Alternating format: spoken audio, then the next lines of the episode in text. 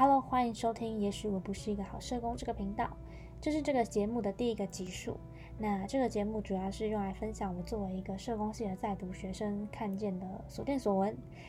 讲出的故事，人时地物都经过重新的认识，与实际发生的都不一样，所以就当它是一个真实发生过的虚构故事吧。第一个要分享的呢，是我去年在一个青少年机构当职工的时候遇到的一个女生，我就叫她红豆吧。当时我坐在电脑前面提资料，坐在我旁边的是社工兔子，他请我把印表机印好的资料给他，我就顺便看了一眼，然后那个资料是关于申请补助的。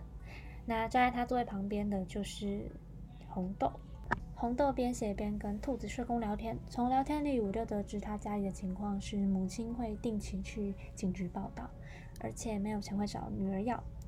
那申请书写完的时候，红豆就问兔子社工能不能陪他去买晚餐。他们回来之后，就坐在机构大厅的教育厅里面吃饭。兔子社工就让我也坐在他们旁边听。接下来他们的聊天内容呢，让我真的是感觉自己上了一课。兔子社工问红豆说：“哎，好久没看见你来了，你怎么就是这么久都不人不见？”红豆就回答他说：“因为他去台南了。那个青少年机构呢，在新北市。那红豆大概是一个高中生的年纪。”所以他会就是在上学的期间跑去台南一段时间，就是一件很让人困惑的事情。所以兔子社工就接着问他说：“哎，那你怎么会去那里呢？”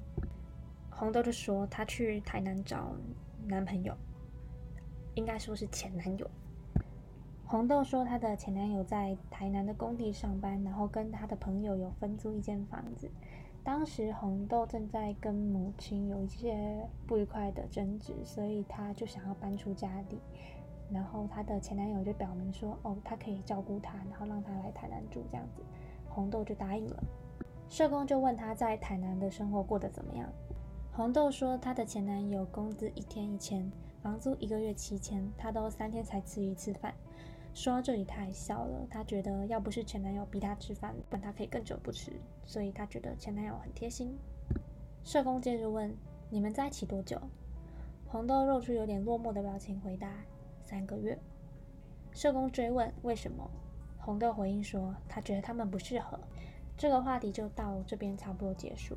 兔子社工接着问他最近的情况。我坐在他们的对面，看着红豆，我觉得我好像在听一个关于另外一个未知的世界的事情。